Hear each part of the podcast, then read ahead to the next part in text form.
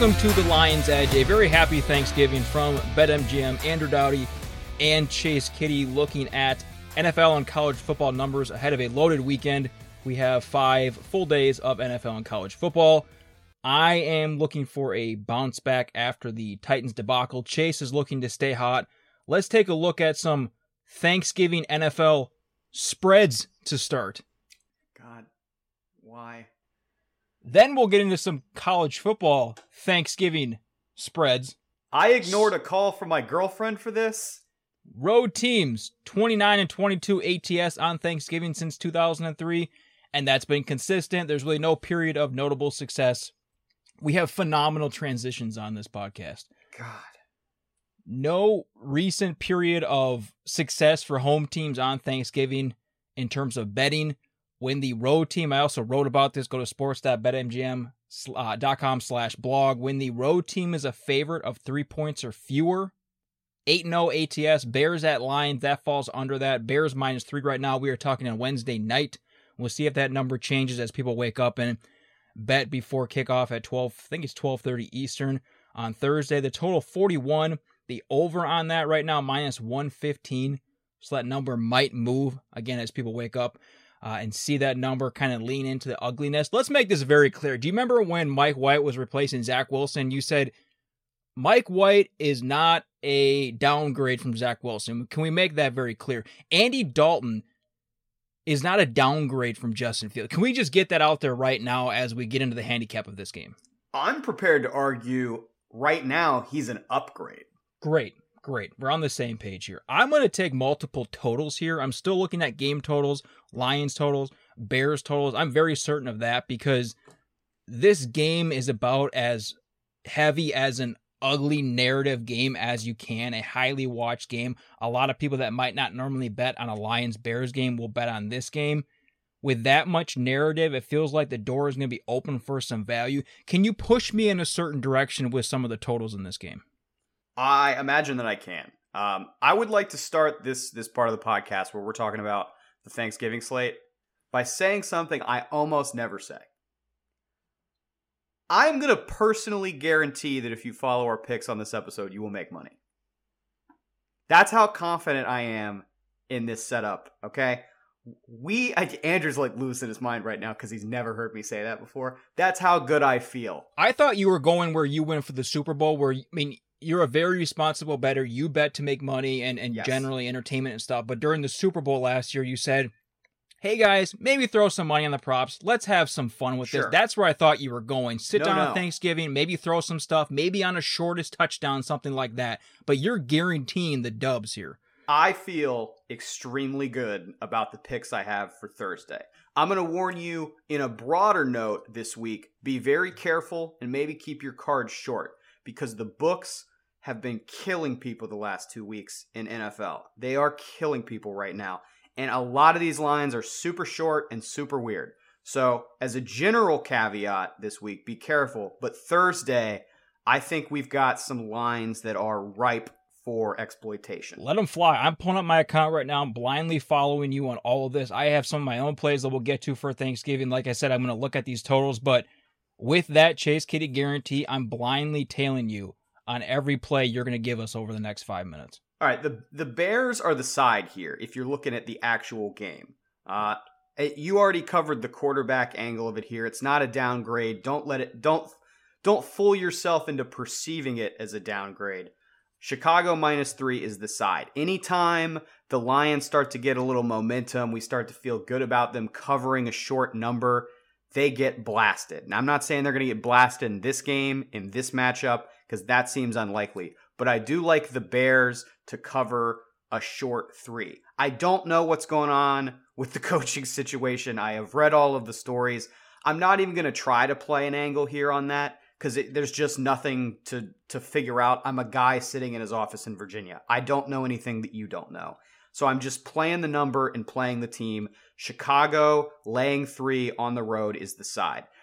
But the real value here, I think, is on the total, okay? Because this is an 11:30 a.m. local kick between two offenses that let's say charitably are inconsistent. I mean, we talked about the Chicago quarterback situation, and, and I think there is some value there in terms of playing the side. But let's not mistake the Chicago offense for like, you know, Kansas City of yore. Like this is not a great offense going up against what we think is going to be Jared Goff again. I just don't see a lot of points here, especially in the first half. So this is a first half under for me. I think the number supports this. The idea that it's the 20 and a half is the first half number. They're kind of they're doing what we talk about all the time. They're positioning themselves right under that key number of 21. So you're thinking, "Oh, all I need is 14 to 7." But it's kind of a mind trick. Under 20 and a half there. I'm under 41 on the full game total. This has gone from 42 to 41 I'm guessing that there's not a lot of public money playing the early total between the Chicago Bears and the Detroit Lions. I could be wrong, but that's that's my supposition. So unders all the way around, and I, I really like uh, the the idea that this could just be a really ugly rock fight. Let's move to Raiders Cowboys. I'm looking at the total here as well. 51 and a half. That's going up. I think it was at 50 and a half on Tuesday. Now at 51 and a half for an offense with the Cowboys potentially missing Lamb and Cooper. Again, we're talking on Wednesday night. I don't believe a determination has been made on Lamb. I think there was a report on Wednesday afternoon that he was progressing toward playing, but short week. I don't know if that's something you want to bank on. Maybe you could wait up until closer to kickoff. I do think that when his status comes out, this line could move a little bit. I don't know if we want to get into too much about overreacting to uh, total movement when some, somebody like a receiver is out. I just don't see these two teams getting to 51 and a half in this game. So th- this is for me easily the most uh, confusing game of the day and the one where I might not bet on it at all. Uh, because uh, as you said, there are several player statuses that are uncertain. We've got multiple offensive pieces for the Cowboys that are in question. For me, because it's a short week, even if they do play, they're clearly not going to be at 100%. So for me, it's kind of like, uh, it's kind of the same either way. We're, we're going to make a lot, you know, in terms of fantasy or, or whatever of, oh, are they, are they available? Are they active or are they inactive because of injury? But in terms of their actual effect on the game, I'm guessing that it's kind of a similar outcome is that they're not going to be 100%. They're not going to be healthy. They're not going to be effective. So that would put me leaning toward the Raiders plus the seven and the hook. The problem is when you're looking back at the Las Vegas side of it, if, if I'm if I'm maybe wanting to move away from the Dallas side of it, uh, the the issue there is that the word around the professional circles who are really really good at handicapping NFL and are plugged in is that the Raiders might be kind of out of it for the season. Is that they're they're all kind of checked out. It's just after the Henry Ruggs stuff, it was just one too many curveballs for this season. They haven't looked very good. I mean, the, the Bengals game looked like a scrimmage at times. It just they, they didn't look like they were in it. And even against a Dallas, you know, lineup, a, a Dallas two deep that's maybe a little banged up right now. If that's true, the, the Cowboys might win by 24. So I think playing a side here can be difficult. I think trying to figure out which of those realities wins out is basically impossible, uh, which would lead me maybe more towards the total, but I don't have a great feel for that either. I would lean toward the under just because I think I, am leaning toward most of the unders on this Christmas day, but or Christmas day. I'm Thanksgiving Day. Are you good? You want to go to Bills Saints now? I, I told you right before we started recording that I have nothing on Bills Saints. I, I I can't read any of the numbers. I have no feel for anything in this game. You said you had something on this. I'm curious which sides you're leaning here because I have no idea. There are again some injury concerns with the Saints.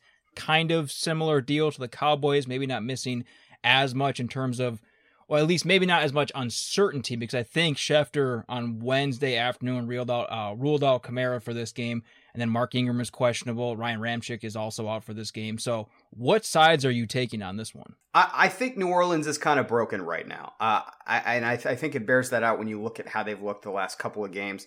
On the one hand, you want to back New Orleans because they've been a really good underdog this year, uh, but I, I talked to one pro who said look, Buffalo's offense on an indoor track is going to be ironically much more effective than it is outdoors. It's kind of funny that Buffalo built this great indoor team and then they play outdoors in Buffalo.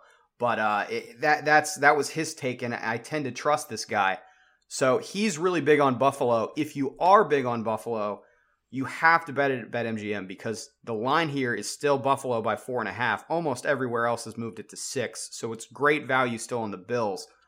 I tend to be I, I tend to shy away from the number in this spot. I trust my friend's analysis, but I think the under is actually a better play. You're looking at a situation where the line has gone from 46 and a half to 45 and a half, despite the fact that 70, 67% of the tickets are on the over. So that's a clear under recipe to me. I, I think mix in the fact that New Orleans offense has been kind of spotty without Kamara. They, have struggled to score points, and we have a Buffalo offense that's certainly in some sort of regression here. I trust both teams' defenses. This just feels like an under to me uh, in terms of how the game profiles, and that lines up with where the professional money is going. So all of that adds up to me to a really clean underplay. Like I said, I like a pretty much unders across the board on Thanksgiving Day, uh, and then some of the sides uh, look nice to me as well. But mostly, I'm looking at these unders. Now, would you say the Thanksgiving sides look nice to you? Let's talk college football. Before we get to Ohio State, Michigan, any of these Thursday or Friday games really interest you so we can get those out first in case anybody is, is crunched for time looking to bet on the Egg Bowl. Actually, I really want to, I mentioned this to you before the show too. I really want to talk about the San Diego State Boise State line. Uh, if you're good with that on Friday night, can we can we get that one out of the way first? I have a ton of Mountain West notes, believe it or not. So let's please like take me anywhere you want inside the Mountain West. Let's do Boise State, San Diego State. Right now, Boise State minus two and a half. The public appears to be pounding them across several books, but it's not moving. I don't think this number has moved. I'm not sure if it opened at two and a half and didn't go all the way back, but I know it has not moved since Monday. We've talked a lot about that situation the last couple of weeks, most recently with Wake and Clemson last weekend. I think I know why Boise is two and a half. They've quietly had a very nice season. San Diego State is in the playoff rankings, but not within relevance, not within a spot that I think. How many people have you surveyed college football fans right now actually knew that San Diego State was being ranked in the college football playoff rankings this year? Probably not many. They've been fairly sluggish recently. Boise is just playing better football, but this feels like that Boise Colorado State line earlier in the season where you had broke down where the book is just begging you to take Boise and we'll we'll see I'll probably follow up with this on Twitter. We'll see where the, the handle ticket splits settle if this line eventually does move, but I'm looking really I don't think San Diego State is necessarily the better team right now, but I'm looking really hard at this San Diego State side unless you can convince me otherwise. Uh, the Mountain West has two divisions. One of them is called the West. Do you know what the other one's called? It's the Mountain West West Division. It's the Mountain and the Division. Mountain Division. They yeah, have a the Mountain, division. division and a West. I didn't realize that. But the so, funnier part is when it's the Mountain West West Division. Yeah, the Mountain West Mountain and the Mountain West West. You feel okay today? I've drank so many Diet Cokes. Maybe you follow college football very closely. I do, and I did not know, know that. Yes. That it was the Mountain Division and the West Division. I, I mean, it's not as dumb as Legends and Leaders, but it does sound kind of stupid to have like, hey, we've got the Big East Conference, we've got the Big Division and the East Division. like, those are division names. Anyway, uh, I totally agree with your uh, your analysis on the two and a half part. It does feel like a trap. Boise has been playing very well recently, and I think that is is in part why the game has been hung like this. I do think it's interesting if you went to like random college football fan and you said, "Hey, Boise State is playing San Diego State this week." One of those teams is 7 and 4 and the other one is 10 and 1. Which one's which? Like I, I think some people yeah. might get that wrong it is curious that the seven and four team is the two and a half point road favorite over the 10 and one team here. So that's one note that I have. Another note that's really fascinating this game is basically a play in game for the Mountain West Championship, even though they're in opposite divisions. Because the the way like all the tiebreakers are right now and the way the divisional records are, like whoever wins this game is going to win their division. and whoever loses this game is going to be behind somebody else in a tiebreaker. So both teams have a lot to play for. I would tend to lean towards San Diego State, I think, plus the two and a half. And I would not necessarily write that two and a half points off because I could see Boise State winning this by two. Like San Diego State has played very low scoring games this year. Uh, so I could see something funky happening there. Would not be surprising at all. Uh, notes on the total the under in these teams' games this year is 15 and 6. So at first, you might go, wow, strong under potential here. Uh, the, the number I, I want to say is like 42 and a half, 44 and a half. 44 and a half. Yeah, 44 and a half. But Boise hasn't played a game with a total that low all season. And San Diego State, when they play a game in like this mid 40s range, I want to say 42 and a half to 46 and a half, uh, the their record on the total is three and three. Even though I want to say uh, their their overall under is like eight and three. So generally they they trend toward the under, but when the number is this low, it's either 500 or there's no data at all. So I, it actually makes me wonder if this is a target for a contrarian over. Uh, I would not rule that out, and I would lean toward San Diego State plus the points. That that's, those are all my notes and positions on this game. Anywhere else for Thursday? I think there are two college football games on Thursday: Fresno State, San Jose State, and then the Egg Bowl, like I mentioned. And then I think I don't know, ten or twelve games on Friday. We have Iowa, Nebraska, Colorado, Utah. Anything else on those before we get to Ohio State, Michigan? Uh, I want to talk about Utah State actually, which is another one of those Friday games. Utah State, 15 and a half point road favorite at New Mexico. New Mexico quietly is pretty much the worst cover team in FBS football this year. 1 and 9 against the spread, 0 and 4 at home. Utah State is 4 and 1 on the road. They're a buy low candidate after they lost at Wyoming last week. And I was talking about the the funky uh, Mountain West conference title implications from the Boise State San Diego State game. Well, one of the people affected by that game is this Utah State game because a Utah State win which they they're gonna win this game, right? So Utah State win coupled with a Boise loss puts Utah State in the Mountain West title game. So they have all the incentive in the world to go to New Mexico and absolutely sandblast them. I am on Utah State laying the points at the intersection of all those trends, at the intersection of their conference title motivations. Gimme the Aggies to win big at New Mexico. Gimme and this is one you actually brought up with me early on, also on Friday. Give me UNLV plus yeah. 17 and a half at Air Force. All right, Air you know, Force. You didn't you didn't reply to that text because I think I said, "Are you on UNLV?" and you asked if it was the 18 or whatever, and then you didn't go beyond that. Therefore, I took that as you don't want to talk about that. No, today. I wasn't sure if it, if you were looking at a UNLV UNLV basketball game is what it was. So yeah, UNLV plus the 18. Air Force has been a good cover team this year. I've liked them a lot. The problem is they're not usually an 18 point favorite, and UNLV quietly has become a good cover team, especially through the back half of the season. So this is a situation where I'm I'm gonna go ahead and take all the points with UNLV. I love me some Mountain West this week. I don't know why. But UNLV, they're obviously not going to win this game, but I do think they cover the number here. Four and one against the spread on the road. Uh, this is. I can't read the rest of my notes honestly, so I'm just going to tell you that they're four and one against the spread on the road, and I like UNLV plus the points. Yeah, I think you had mentioned UNLV a couple of weeks ago. They're playing about as well as I can remember from that program in a, a very, very long time. The one concern that I have is that they got just boat raced by Nevada recently because I think Air Force is kind of right where Nevada is. Obviously, different schemes and different type of program and all that. But my one concern is that I think Air Force is about as every is about as good as Nevada is.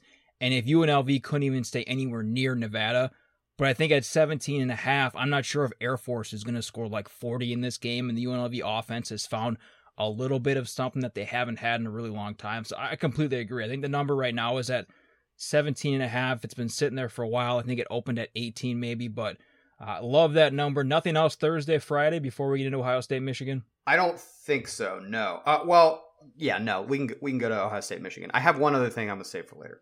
No signals or unusual movement worth mentioning in this game yet. Again, we're talking about Wednesday night, so that could change over the next few days.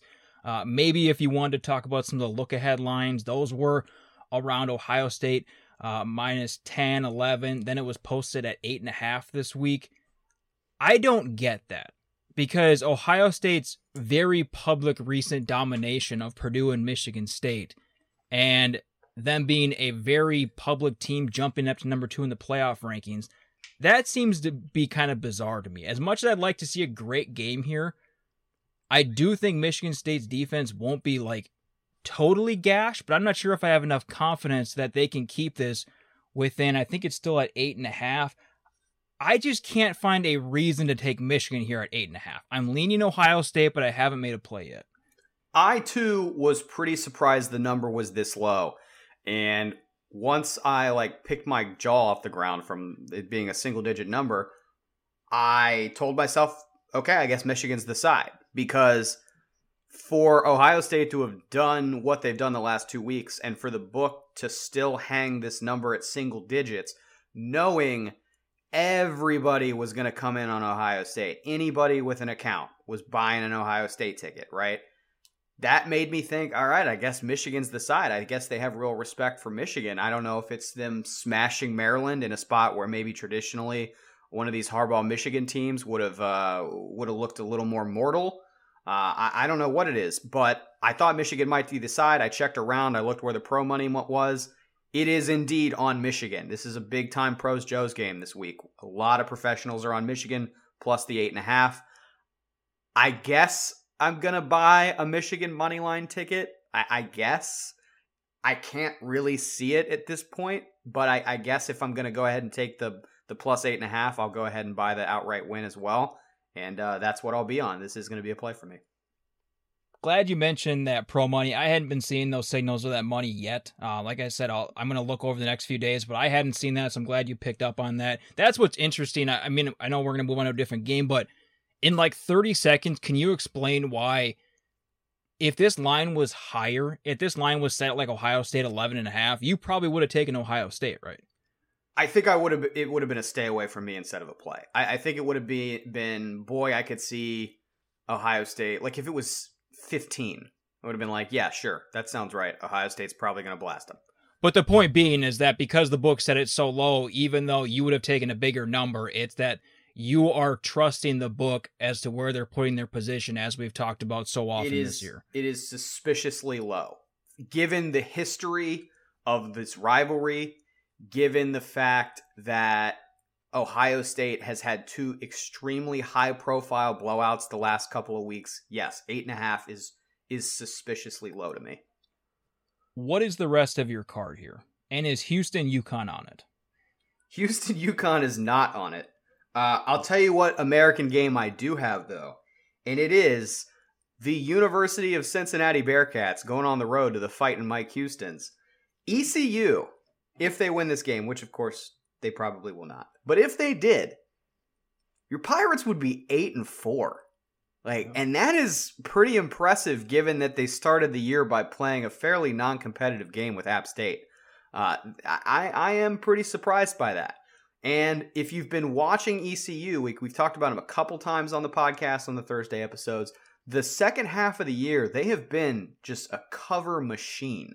Uh, they got they got messed up by the hook against Navy last week, but here they are in a nice underdog role. Mike Houston knows how to coach in big games. They're catching 14, I believe that's down from 14 and a half. And Cincinnati has not covered a conference road game all year. And this is obviously the toughest conference road opponent they have had. So I like ECU plus the 14 here. Uh, interesting notes on uh, Liberty Can I Army. go back to that for a second? Do you have sure. the public money available for that Cincinnati ECU game? I don't have that, but I would assume that everybody was waiting for that game from Cincinnati, and we got it last week. with the SMU game. Right. And now I'm kind of wondering if, yeah, I see where you're going with this, and that's what I was wondering. The public well. has to be all over Cincinnati here, right? Uh, I'm seeing 61% of tickets on Cincinnati. I'm surprised it's not higher. Yeah, honestly. I mean that's it's it's obviously like that's the public side, but I I wouldn't be surprised if it was like 68. That I, that would be I think more in line maybe. Liberty minus three and a half against Army. It is an eye popping line, especially after they got just smacked around by Louisiana last week. Uh, Liberty having to lay three in the hook against an Army team that is very capable. 90%, Andrew Dowdy, count them, 90% of tickets on this game on Army plus the three and a half. Line has not moved. So even though I am kind of surprised uh, about what happened last week and I am a little bit reticent to go back to the well with Liberty. I feel like, given the profile of this handicap, you have to bet Liberty in this spot. You have to. Yeah, it's one of those positions where even though the football doesn't say this is going to happen, if you look at, and I should pull those trends at, at some point here, when the line doesn't move, when the public is like 75 plus percent on it, if you blindly play those every single week, you're going to win a lot of money. Rivalry stuff. Just a couple of notes here. Uh, a couple of these I feel really good about. Some of these it's it's going to be more of like a just a, hey one unit and and you know have a position and let's keep it moving. Uh, Florida State at Florida, obviously after the Dan Mullen news, I like Florida State plus the three. Both of these teams are five and six, so they are playing for bowl eligibility. And beyond the fact that I'm taking an underdog in a rivalry game, which is always a good idea, uh, this is more a situation of Florida State's trending up, Florida's trending down. So I'm going to go ahead and back Florida State. I pretty much think the only reason Florida's favored is that the fact that this game is in Gainesville. Auburn at home catching 19 and a half against Alabama. Give it to me. That is way too many points. Like it, that's one of those lines where I'm like, he, like okay, you know, you say stuff like this and sometimes you you get burnt and you look like an asshole. But the sports book that sets this line at 19 and a half. Like, have you watched the Iron Bowl before? I'm I'm taking Auburn in Tuscaloosa at that number. I was at Arkansas last week. I didn't feel awesome about it at plus 20, but if Auburn was at Alabama at yes. 19 and a half, i am taking Auburn. Yes. 100%. So I don't understand why this number, but does this go into the territory of what you were just talking about with Michigan where it's so high that I wonder what's going on here? Uh I mean, I guess you could make the argument. I would argue that Auburn has lost its luster from where a public opinion had kind of peaked around it, which was late October, early November. Alabama has, you know, playoff potential at this point in terms of the the way the path is going. But I feel like you've got to throw all that out. I mean, this is the Iron Bowl. So it, usually it is close.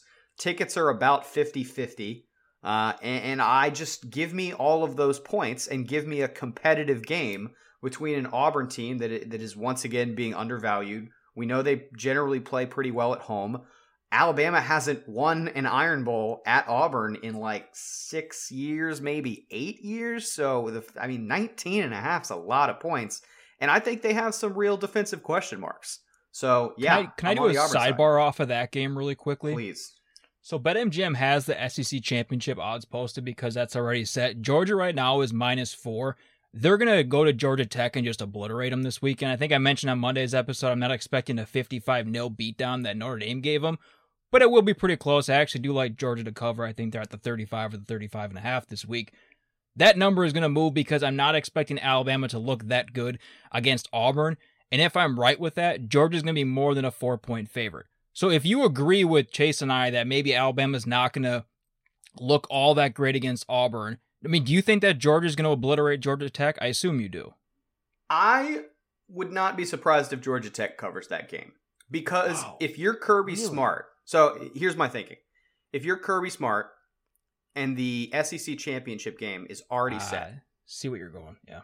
Why are you going to play your starters for a massive amount of time when the game is 13 to 0 at the end of the first quarter, I'm pulling my starters because why it's it's a basically meaningless type. If Georgia lost to Georgia Tech and beat Alabama in the SEC championship game, you think they're Still in the playoff? Yeah, hundred percent. Yeah. So, of course, I'm sitting my guys down and I'm getting other people some PT, and that I think is the path to Georgia Tech covering. Okay, I see the argument for that, and I think it's 100% fair. I still think this line is going to move. I, I, I just don't think. Yeah, I think your be, point about that is a good one. Is, I don't it, think it's going to be minus four next week. I think this is going to be closer to six or six and a half. And you can, if you can get Georgia at four right now, totally I think agree. that's probably as good a value as you're going to get. I mean, we're still 10 days, 11 days out, so obviously there's a little bit of risk with that. But this number is, not, I mean, talk about a guarantee. This number is not going to be four at kickoff 10 days from now. Totally agree. Even if you don't like Where the else? Georgia side, take the Georgia minus the four. Take Alabama plus six and a half a week from now, and Right. you know, worst case scenario, you, you're burnt on uh, on one of the tickets, and best case scenario, you got a free middle attempt at you know at two and a half points. So that's what I would do. Love it. Where are you going?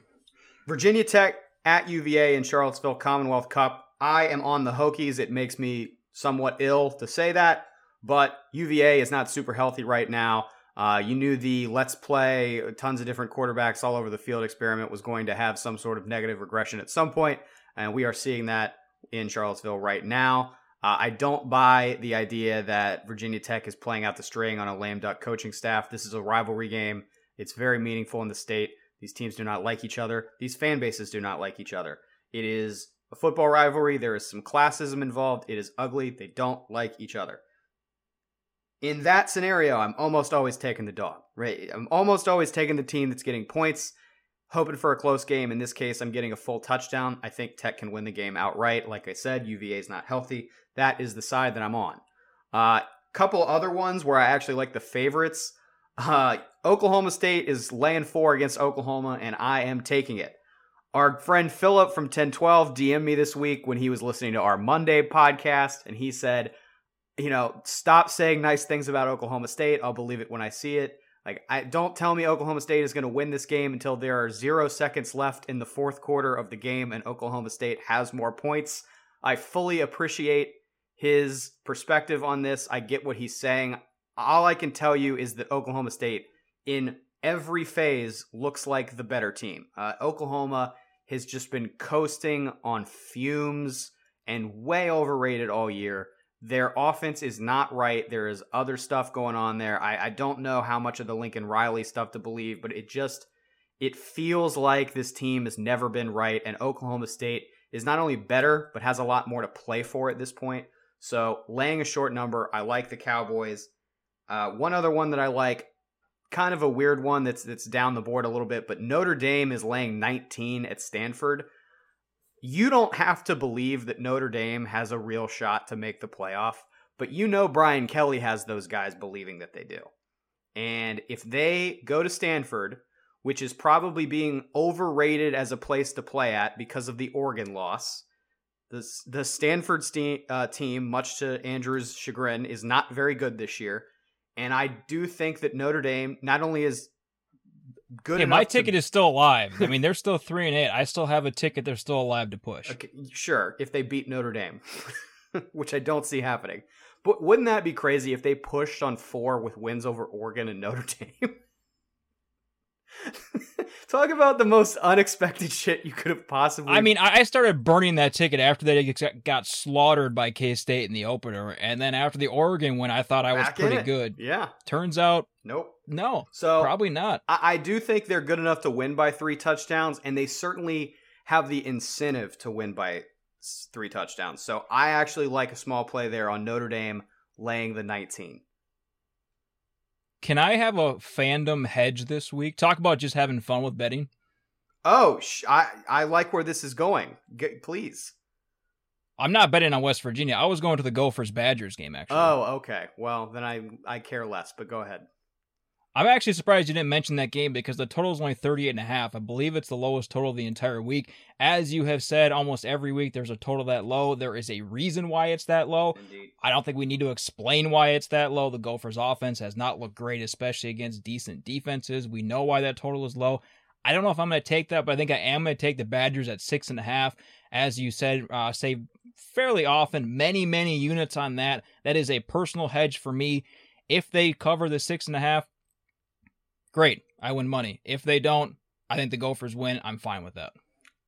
Uh, I, think uh, I think that's probably a good bet from you.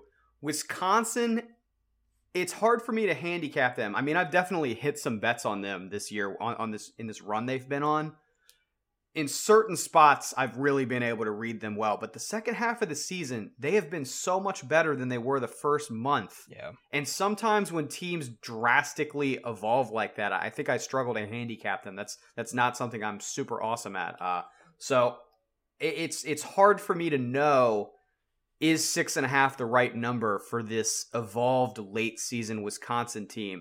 If I had to bet it, I would take the six and a half, and maybe even I'd have a parlay on the six and a half and the under.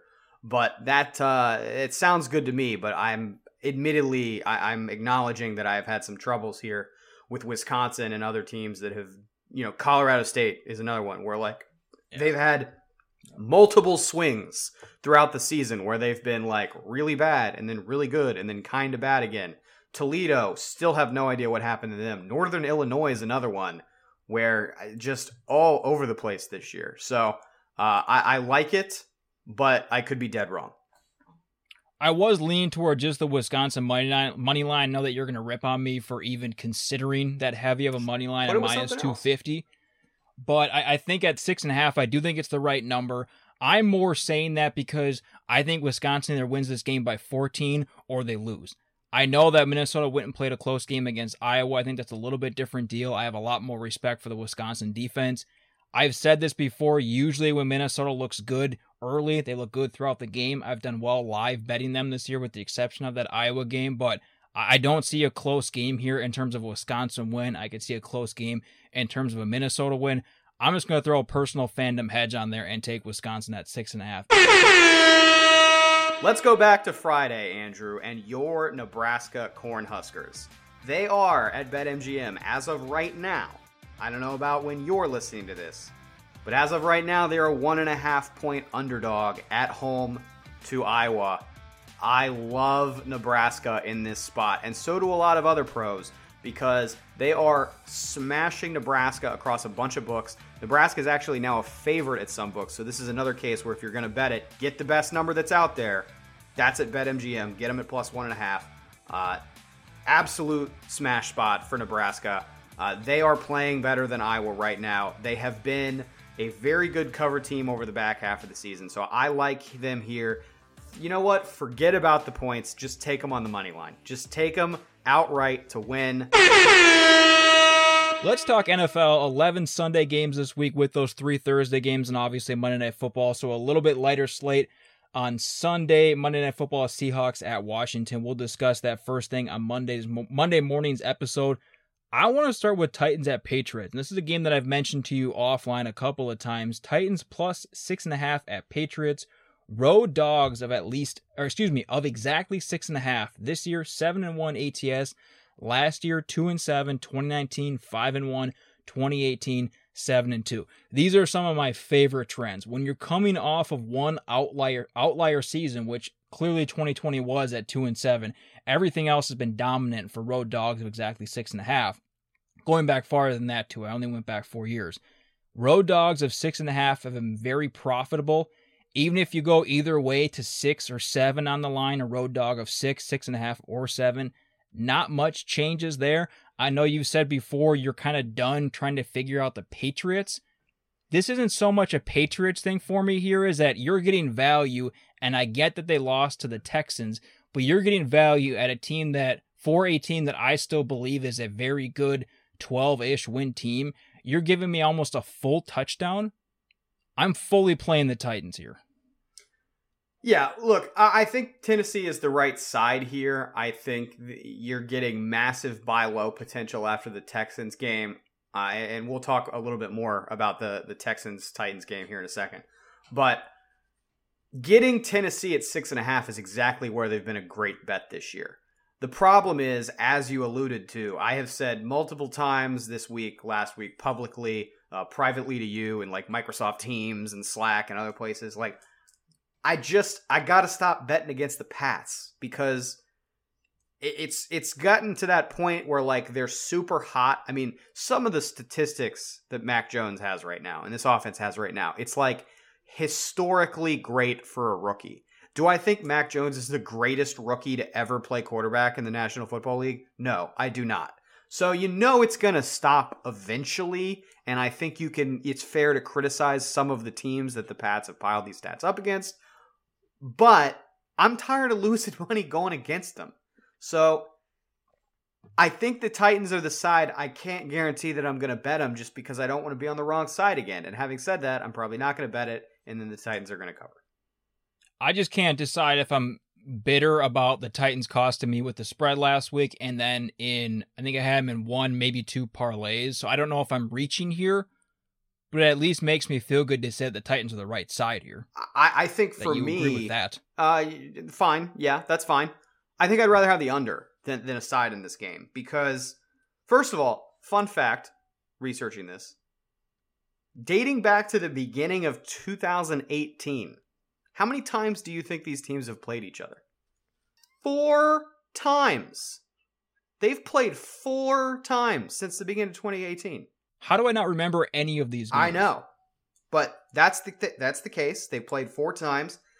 Under is three and one in those games with a net average cover of more than four points. So these are low scoring games, which isn't surprising given that both teams like to play ball control, run the clock offenses. So shorter possessions, shorter games. The under is three and one in the last four. And the number is down from 44 and a half to 44, despite the fact that 73% of the tickets are on the over. I'm on the under. Do you want to talk about why we are both on the under on this Rams Packers game? Uh, are we both on the under in this Rams Packers yep. game? Yeah, so the, yeah, so the total opened at 50, I think. It was at 49 and a half or 50. I took the under at 49. It is still dropping. It's been dropping all week. Sharp movement, steam moves, any signal you could want an over under coming on the under. Right now it is dropped to 47 and a half. The Packers have held steady as a 1 point favorite. Packers offensive line is in absolute shambles. Packers defense isn't what we saw against the Vikings. The Vikings just made plays. The Packers got pressure. They contained Cook. So I'm not worried about another 30 point game on a fairly chilly, fairly windy afternoon in Green Bay. That's an outdoor stadium. Uh, in it Green is. Bay. Uh, in case you're not familiar with the NFC North, that's an outdoor stadium, just so you know. I'm taking the under. I got it at 49. I still might, if you haven't taken it yet, I would even consider the 47 and a half. Why are you on the under with me here? I got to tell you, it sounds like this is a good recipe for a counter overplay, uh, depending on where the line falls to. Because if it keeps going down, you just named a lot of key numbers that this total fell through. So I'm not telling you you're wrong to have your under 49 and a half or whatever you have. I'm saying if it gets to like 46 by game time, it might be an over 46 for me. What else is on your card for this week? I think if I'm betting that game, I actually want the Rams. Um, off a bye and the the plus a half, which is where it's at right now, just kind of funky, just kind of like a seems like a little Packers magic trick line situation. So what are they? I think they're like plus 105 or maybe minus 105 on the money line. Uh, I, I, would be looking at that side of it. Uh, we've talked about Green Bay's injuries. Talked about it last week when I said you should bet Minnesota. Uh, they're not healthy. I don't know what the hell is going on with Aaron Rodgers' foot. I, I did not ask for that many foot photos to be in my feed today uh, on Twitter. If if I woke up and you told me, "Hey, I'm Andrew from 12 Hours in the Future," you're gonna see a lot of foot photos in your Twitter feed today. I would have been very suspicious of the details like that. You know, I get he was doing that to be like an asshole about it, but it was still pretty funny. I'm I'm waiting. I haven't seen one good OnlyFans joke yet at, come out of that whole like here's my foot situation, and I gotta say I'm pretty disappointed in the internet over that. That's that's very disappointing. My two best bets, and I said at the very top of this podcast, uh, I would be very careful this week. All right, I, I think I think a lot of these numbers are very sharp, and you should be careful. Keep your card short. The two must bets I have on my card this week are and I'm talking about the Sunday games. I'm, I'm drawing a line in the sand from Thursday to Sunday. You got to bet Indy plus the three. You got to bet Denver plus the three. Two home dogs. We've talked at length about Tampa's problems trying to cover on the road this year. Uh, they are not a great road team against the spread. I think Indy's live in the game. I think they're playing very well right now. Ball control, they can win outright. The defense is salty. And then Denver plus the three. This is one that I didn't feel as good on, and it's more about just following the money. There is an absolute ton of sharp professional money coming in on Denver plus the points here. So I th- I'm taking plus the three on both games. I'm taking the money line to win outright on both games. I bet I get at least one of them, if not both of them. A couple other ones that I'm looking at. I actually, I think it's really just the, this Jets Texans game that I need to talk about. Uh, yeah, no, that's not true. But Jets Texans is a fascinating game. If you're a regular listener of this podcast, you are we- very well informed about my obsession with the AFC South this year. Um, obviously, Houston coming off the, the big Tennessee win. And all of a sudden now they are favored to get their third win of the year. Getting closer and closer to making me look like a huge asshole for spending a whole lot of time in the offseason talking about how Houston under four and a half or whatever the number was was an absolute lock. Like it might. I believe the. I believe the. No, no, no. I believe the actual quote was, "If this number was two and a half, I would take the under." I think you're. I think you're right. I'm happy that I will not be financially held responsible for that statement. Um, here, look. Here's the deal. Houston beat Tennessee last week, despite the fact that they were outgained yardage wise, 420 to 190. They were plus five in the turnover margin. That is the only reason they won this game. Tennessee could not stop giving them the ball. So to win a game against the current number one seed in the playoffs with 190 yards of offense sounds like a stat from 1968. So that aside, I, think you have to be very careful taking a position on the Texans here with the number down from three to two and a half, I think it's reasonable to back the Texans, but that old school style of handicapping is going to tell you it's two bad teams playing against each other. It has to be Jets or pass. You cannot possibly lay points with the Texans.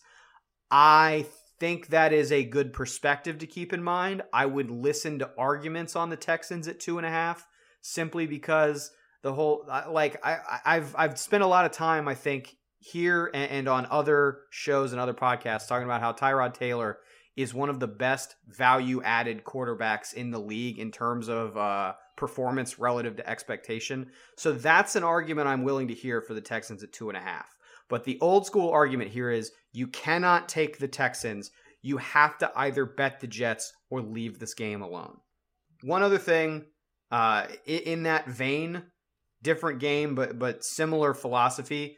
The Eagles are playing in New York this week. Divisional game. The Giants are getting three and a half points.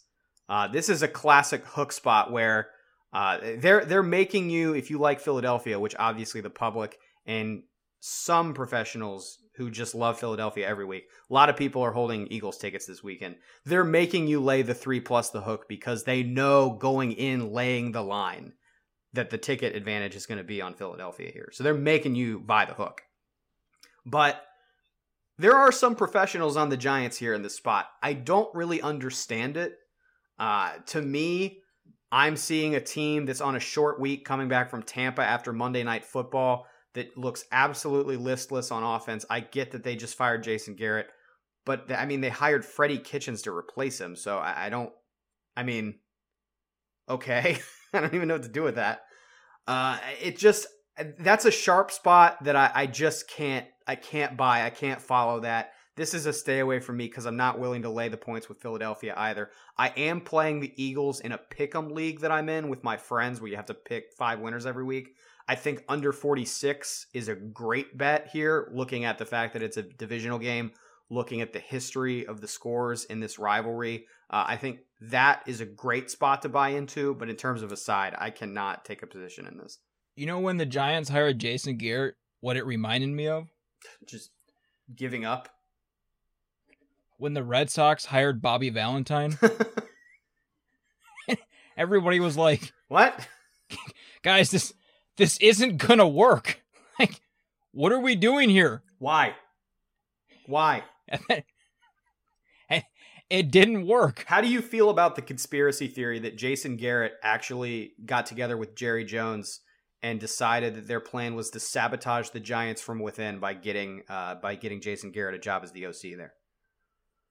I'd rather talk about Santa Clara basketball than talk about that. Hey, they're pretty good. Good, good. West Coast Conference Yeah, West Coast covering Conference. like crazy. It's the Gonzaga trickle down effect.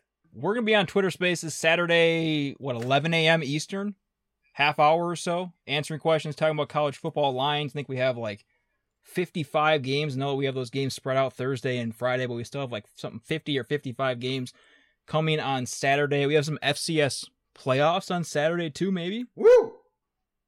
Those lines should be up uh, Saturday morning. So join us on Twitter Spaces at BetMGM, where you can get there from any of our accounts. If you have any questions for Chase before Thursday games, if you have any questions about Thursday Thanksgiving spreads, I'm going to leave this podcast right now. at Chase A Kiddy on Twitter if you want to talk about a specific game. And then we'll be back on Monday, looking back at the last regular season week in college football, looking ahead to a very crucial, critical college football playoff rankings on Tuesday, and then looking ahead to those conference championship lines. Like I mentioned, that Bama Georgia line already up there right now, Georgia minus four. But those I'm sure will get posted once all those matchups are settled. So we'll be back on Monday. Thank you for listening to the Lions Edge.